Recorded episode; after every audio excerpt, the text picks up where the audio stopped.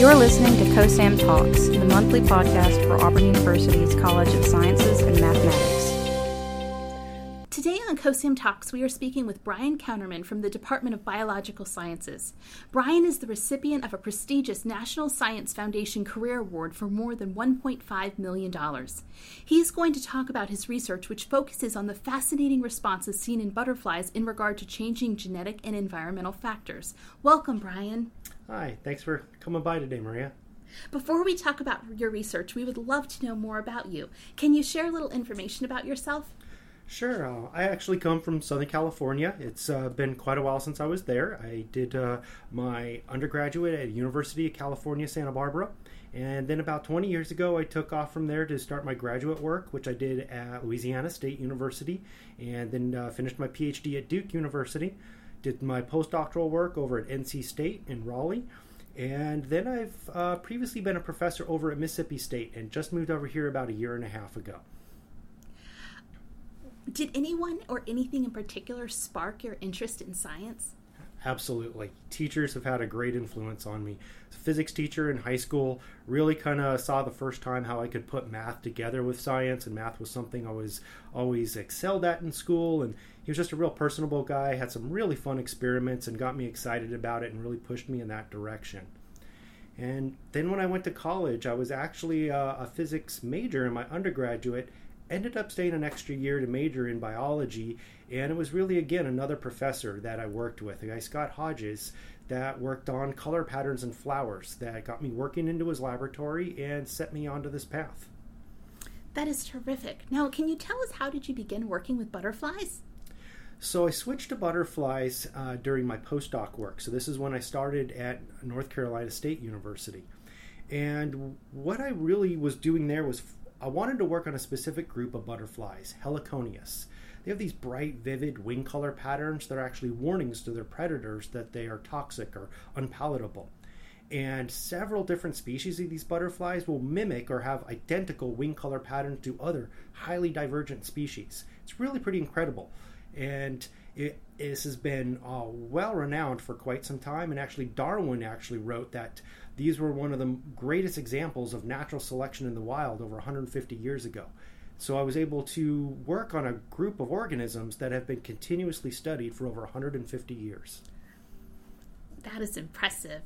Now, I wanted to ask you about the butterflies you work with. Is it important to work with the species that can be found locally, such as in the Black Belt Prairie? Absolutely. Having local access to the butterflies really opens up a lot of opportunities. So, my first NSF grant was actually on the Heliconius butterflies, and I did a lot of traveling down to their home range, which is in South and Central America. As fun and as great as that is, it also posed a lot of challenges and could also be quite expensive. It was really much more feasible if I could study some of these same questions I was interested in in a butterfly that was flying in my own backyard. And it really also opens the door up for students to do a lot of projects very readily and accessibly.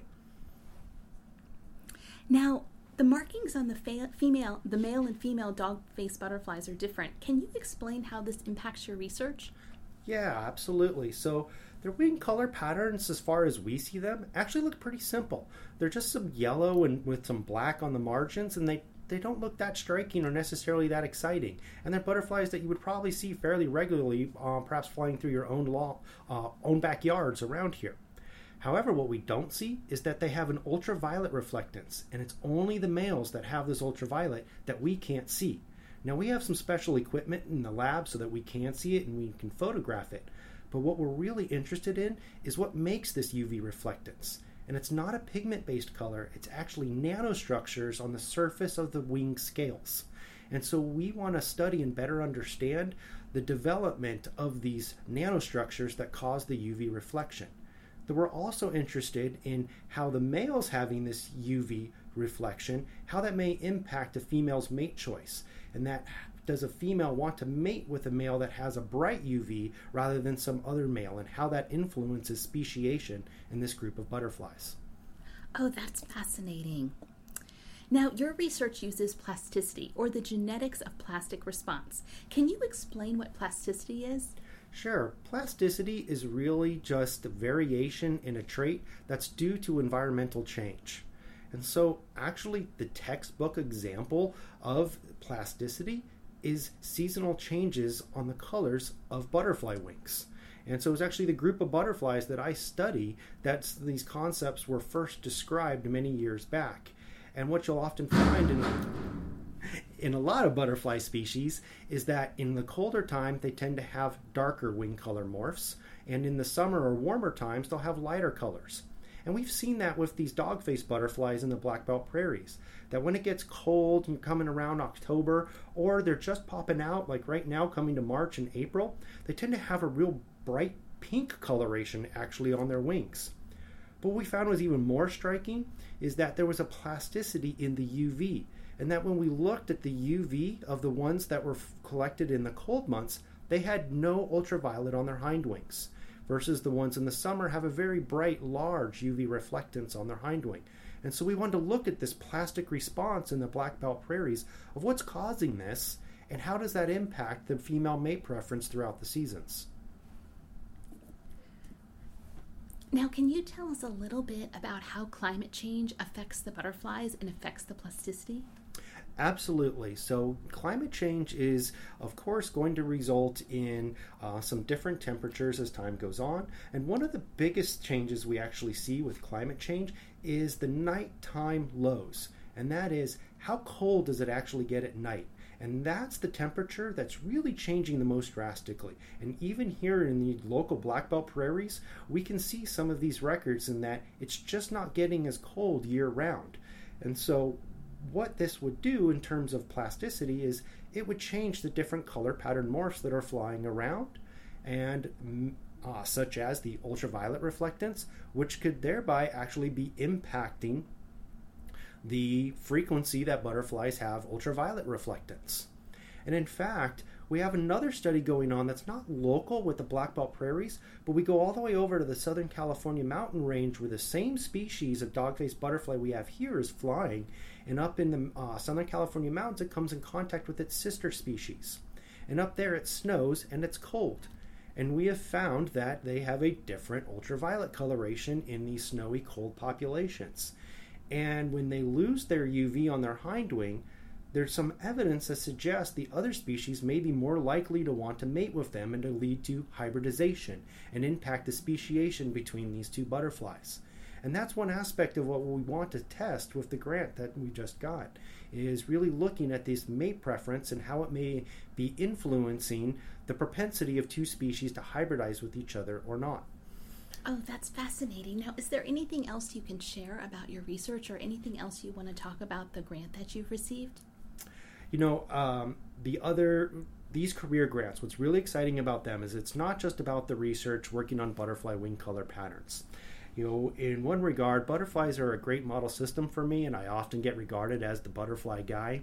But in reality, they're just a great system for me to study some basic biological processes. And as much as we're looking at the plasticity, we're also doing a lot of the genetics.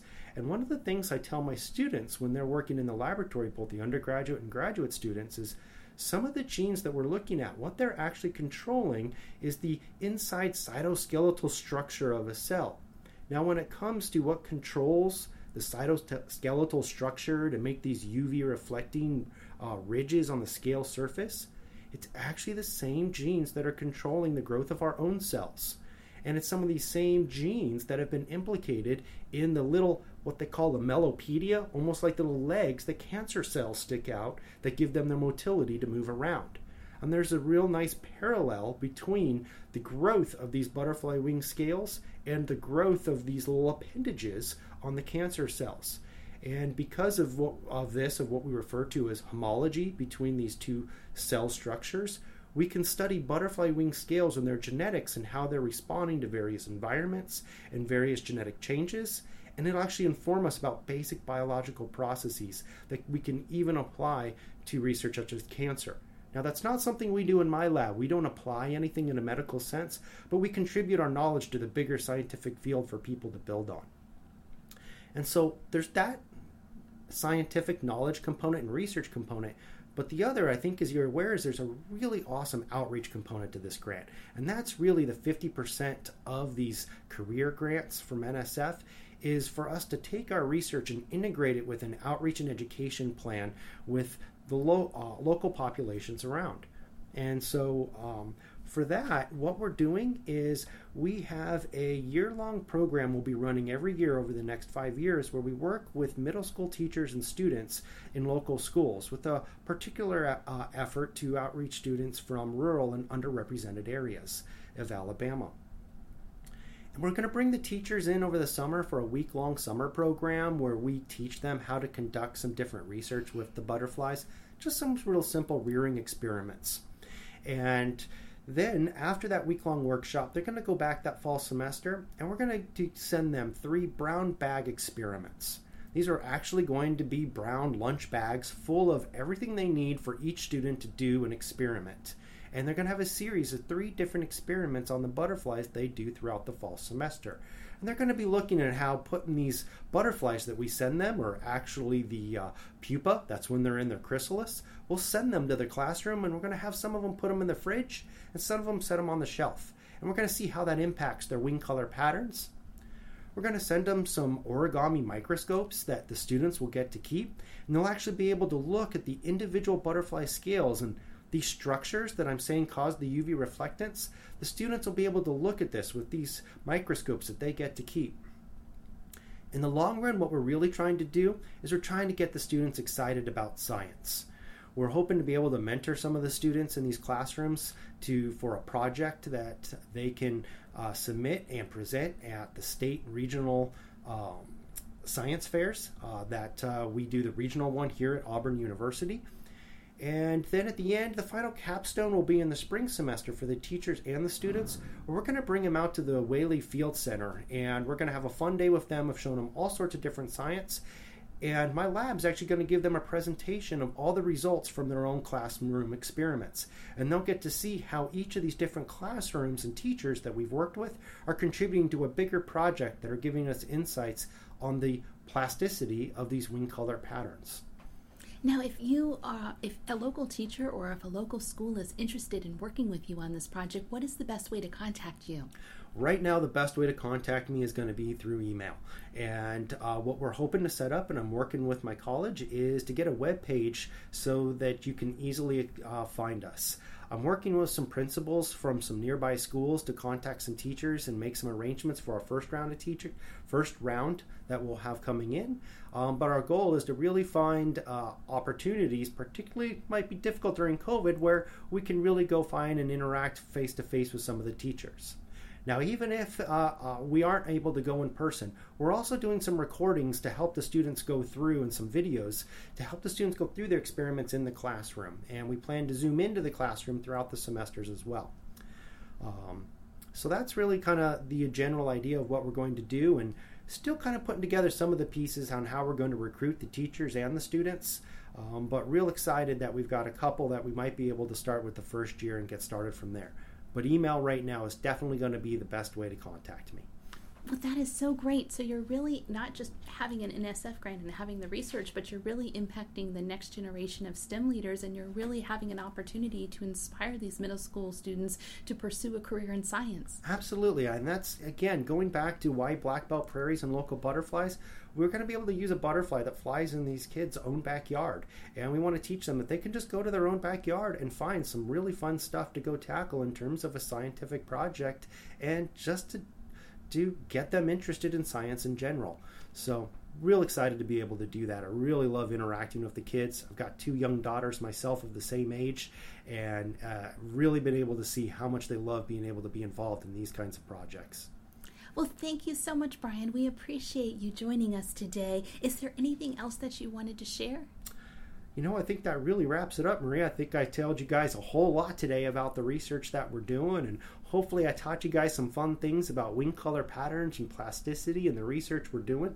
And I'd really just encourage anybody uh, that's interested to reach out to me, in particular if you're a middle school teacher in the Alabama area, contact me if you'd be interested in the program. I'd love to get you involved.